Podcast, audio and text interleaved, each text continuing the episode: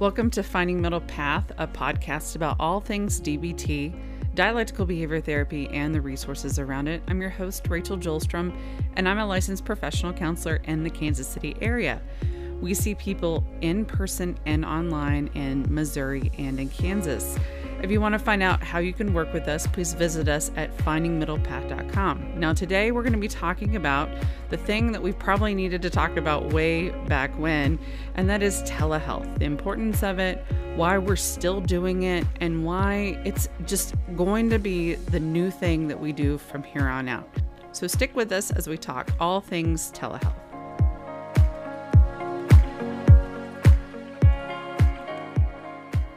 Well, thank you so much for joining us again. I am so excited to continue to talk with you about resources and the importance of not just DBT, but all types of therapy. And of course, one of the resources that we've really used the most during COVID is telehealth. We started this in March of 2020. And I personally have not seen a client in person since that time. There might have been one one off situation, but we wore our mask and it was a necessary family session. But from here on out, that's all we do now. And we've learned how we can even do family sessions through Zoom. And uh, we have the HIPAA approved Zoom version. And through our software that we utilize through our company uh, that we use, our EHR, it has telehealth built into it. And many people are kind of still lost on what is telehealth? Why are we still doing it? Um, you know, it feels so impersonal sometimes. How do we? I know I'm still getting the best care. Let me just tell you, first of all, I love telehealth. I I really almost prefer it to in person. And I'm going to talk about why in, in a few minutes. But let's first talk about telehealth in general. What is it? Now for us that that definition would be that we do a video platform and if I need to walk through and tell you a little bit more about that, I'd be happy to. But we use a video platform where we see each other via video chat and it looks and feels just like a FaceTime.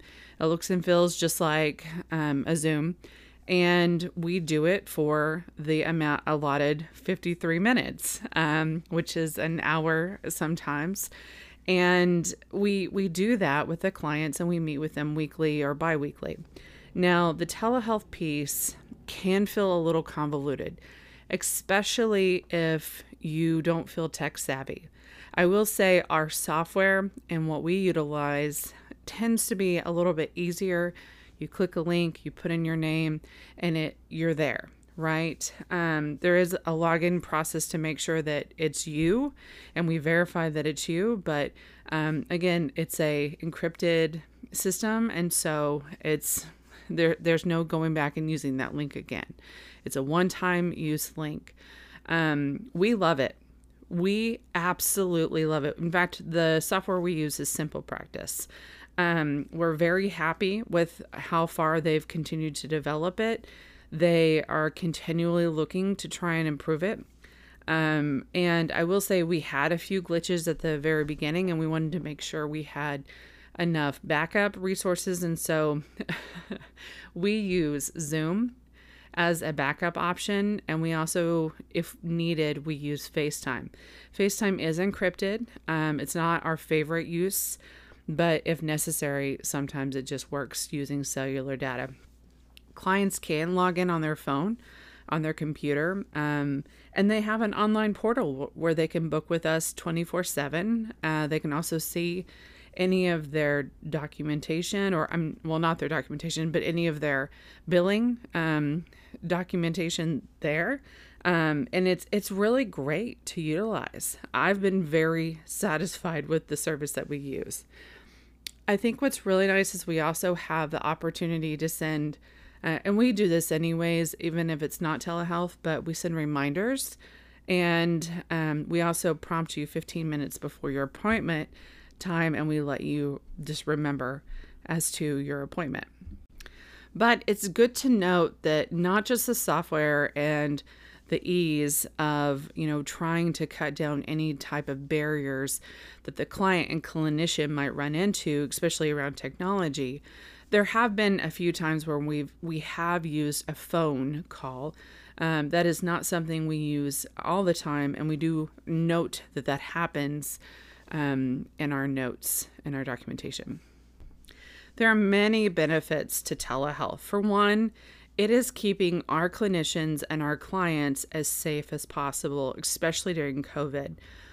It, it's one of those things that we wanted to still be able to offer a seamless service without being concerned about over cleaning, overbooking, not being able to see as many clients due to cleaning, and just making sure people stay as safe. We have many clinicians in the office at a time sometimes, and monitoring and seeing what all they touch, um, you know, how how long we've been in the same space, how close we are.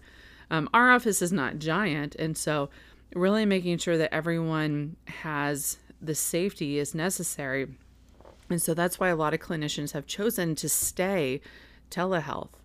I also love telehealth because I think it adds to the flexibility of many people's scheduling. It offers this opportunity to book during a lunch hour, to take, um, and yes, you can do it in your car. I've had many people do their sessions in the car. Um, I actually prefer the car because it's a lot more isolated and you have a, lot more opportunity to talk a little bit more freely rather than sitting in your office um because we still want you to have privacy during during the session. Um and another is again they don't have to commute to our office. Uh we are 30 minutes ish outside of um out of kansas city. Uh we're, we're not super far but we're far enough to where at a five o'clock hour or an, a lunch hour it might be uncomfortable to get there. And so we can definitely see more clients in a more comfortable, not as stressful situation for sure. Oh, I had a hard time getting here, I had car trouble, those kind of things. Also, if you are sick, it's a real benefit to be able to be there and meet some of your mental health needs if you have, um, of course, the energy to do so, and we can still check in. This is where we often do 30 minute appointments with clients if they prefer that and we can again just check in and make sure they're taking care of themselves and give them a lot of validation as to what they're going through. Another benefit of telehealth is I find that I can get to resources really quickly if I need to and screen share with the client. And we're able to pull up um, multiple visuals and and things that we've definitely created throughout COVID and be able to share those as a teaching experience rather than um, let me find this, let me make a copy of this, can you hold this book? And not that those things are bad things, it's just nice to have quick access to those things.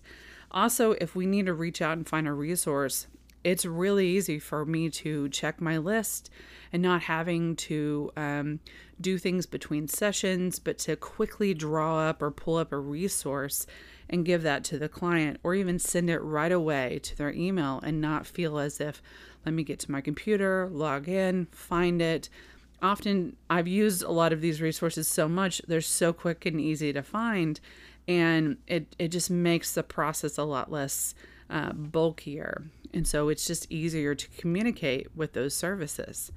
Now, we do understand that telehealth, while convenient, while keeping everyone safe and also being covered by insurance right now uh, in a lot of situations, it definitely is not superior to in-person therapy. Don't get me wrong. I think in-person therapy is is wonderful and after doing this for so long, I definitely see that they're both as important if not equal to each other.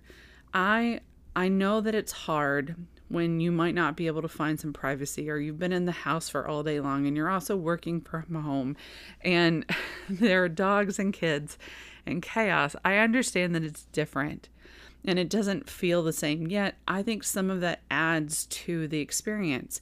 It's allowing us as clinicians to see a little bit more of your life just as you're able to see a lot more of ours as well we have animals, we have children, we have stuff that goes on in our lives, and it's wanting to humanize the process as much as possible. Remember in DBT, the clinician and the client are equal to each other.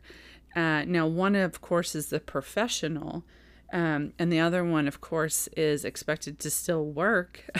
they are both expected to work. Um, it's still important uh, for us to note that it's not one over the other. There's not a perfectionism that we're aiming for. In fact, realism and understanding how we're all in this together, we're all working through it. I'm not just, you know, telling you the skills, I'm showing you and modeling the skills as well. I'm modeling emotions in the same process. I'm modeling the frustration with my my dogs, right? it happens. It happens to all of us. And I think there's some again likeness that happens in that experience. Um I think we're all still trying to figure out how much longer we're going to be doing telehealth. I'll be honest, I think we're going to be doing this for a long time. Um, it's been so nice that the insurance companies have finally said that this is a way for us to reach people who are not in uh, the big cities, but in, in rural areas. What's wonderful about any clinician who has a license in Missouri or Kansas or whatever the state is, they can practice throughout that state. And so I can see someone in um, St. Louis. And I know that's a big city, but they're across the state from me. I could see someone in Springfield. I could see someone in, I can't think of any, uh, Harrisonville. Um, I there's so many other places that are small that might not have a ton of, of therapists who specialize in DBT or have a lot of options um, for therapists. And so the beauty of that is yes, you will not see your clinician in person, yet you will get to know them and you will get to be able to experience the skills. Uh, and so we're able to reach a lot broader um, uh, amount of people with telehealth being approved and we're also able to give more more resources to those who might not have known in the past. We try our best to market to small towns and let them know that we're here. And yes, we're telehealth, and it feels a little weird at first, but once you get started, it's really it's really easy. And it feels like it, it just feels like a normal conversation. And yet you're talking through and you're working through stuff that's that's semi hard and learning some skills at the same time. The other benefit to telehealth is um, a lot of insurance companies have decided to, uh, of course, pick up some of people's copays. So, I mean, that's that right there should be something that I wish that they would tell more of their clients and and their, of course, subscribers. But really reach out and see if maybe your insurance is covering the full rate, if not all of it, or maybe it's just a $10 copay for you.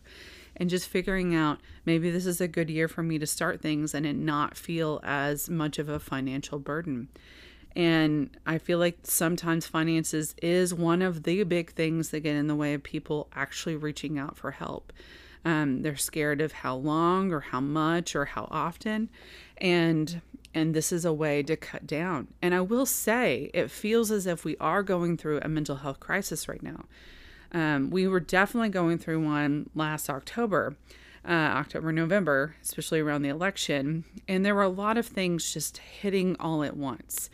Uh, so I, I don't want anyone to feel like they don't have the resources. Remember, summer can be great for some people but fall and winter can be really hard emotionally for people. So, this is the time to check, cope ahead. This is a big skill right now. Cope ahead, talk with your insurance company and see if they're going to be paying still for some of those copays and, and work from there. I am still curious as to how a lot of people are still questioning the use of of um, of telehealth. I think oftentimes they are fearful that they won't find a quiet space. They still don't have the time. That's okay. You are what we are called in the pre contemplation stage. You're still thinking about things. You, you want to change, but you're not quite ready yet. And that's okay. There's nothing wrong with that. Oftentimes, it takes just us to be in that pre contemplation stage for a while before we decide, I want to do something different and it can be scary to reach out to therapists to even know if they have openings, if they're taking new clients, and and we get these questions consistently, especially if you're reaching out to us from Psychology Today.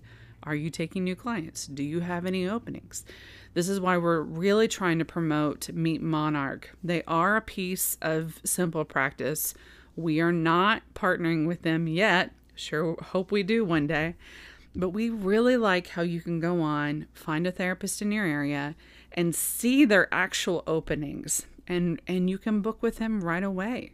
You can see what they specialize and you can see if they're taking telehealth or in person. There's lots of different information, but you know right away. And it saves you from reaching out to clients or clinicians and saying, Are you taking anyone? Do you have any openings? Does this even fit? Do you take my insurance? All of those initial questions. Um, I think that's that's hard for a lot of people to begin with. The other thing that happens, and this is a real um, a bummer sometimes, but whenever we have clients who start off at telehealth, and I will say there are certain clients that are just not a good fit for telehealth.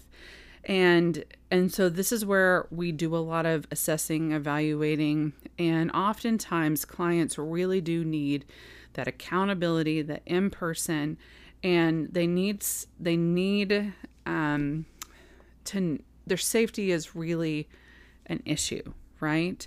Uh, or there there might be some uh, logistical issues as well. Maybe you don't have strong internet and you just can't get a good connection, or you just you keep having to go to public places in order to get good internet. And, and again, that's not HIPAA approved environment. And so, our best situation in order to have the best telehealth appointment is I mean, first of all, making sure you have great internet and that you have a good area that you can talk freely and not have anyone bothering you at all.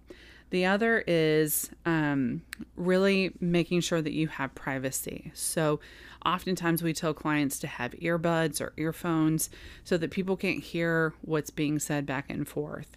Um, the other is to not just a quiet space, but um, making sure that if you aren't in a place where you're alone, that again, you can at least talk freely. So, putting a sound machine or turning up the TV in another room so that people can't audibly hear what you have to say. Uh, the other is to make sure that you have a good charge on whichever device you're utilizing. And and what I mean by that is it really stinks when your device dies in the middle of a session and then you're just like what do you do?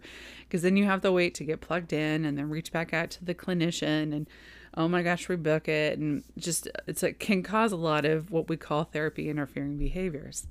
Um, also having a lot of friends or people in the same room that that's not HIPAA approved. We we tell people that it's your appointment and you can bring people to your appointment and there's a caveat there only if it's therapy related. I mean, just because your friend is over and you're hanging out does not mean that they also need to be a part of your therapy session. That's not good therapy. Uh, that's not going to be you open and the clinician free to be able to talk about what's going on just because they don't want to break HIPAA, right? Uh, the other is just to check your email, check for instructions, make sure you know your your audio works and that um, all is good. It's it feels a little convoluted yet we're just shifting. We're just making a shift here. And we've been making this shift for a while and i'm super impressed with the resiliency of my clients and how kind they are to be uh, we're all very understanding to the fact that this is actually working better than we thought and and it works out to everyone's advantage, right? So remember, this is just some resources and some advice to help you uh, to be more invested in telehealth and to give you more options to see therapists. Remember, this is never a replacement for therapy. We do want you to find a therapist in your area. Like we said previously, you can use Meet Monarch and find a therapist who is in your area or taking telehealth. Um, and you can still use Psychology Today. We do love them a lot. Uh, they are a great resource. We're still referring people to Psychology Today if they can't find anyone on their insurance. And again, you can always use your insurance company, reach out to them, give them a call. Oftentimes, things like Cigna or Blue Cross, New Directions, they will have people like concierge services where they will help you find therapists in your area who have openings so that you don't feel burnt out on having to continually make phone calls and find someone who works for you. We want you to get help. We want you to get the help that fits you because remember, you've got to find the right fit of therapist. And so we, we want to make sure that all of these resources are provided to you. If you need any help, please reach out to us to findingmiddlepath.com or find us on any social media at Finding Middle Path. And we just thank you so much for listening as always. And just know you are loved, and I will talk with you soon.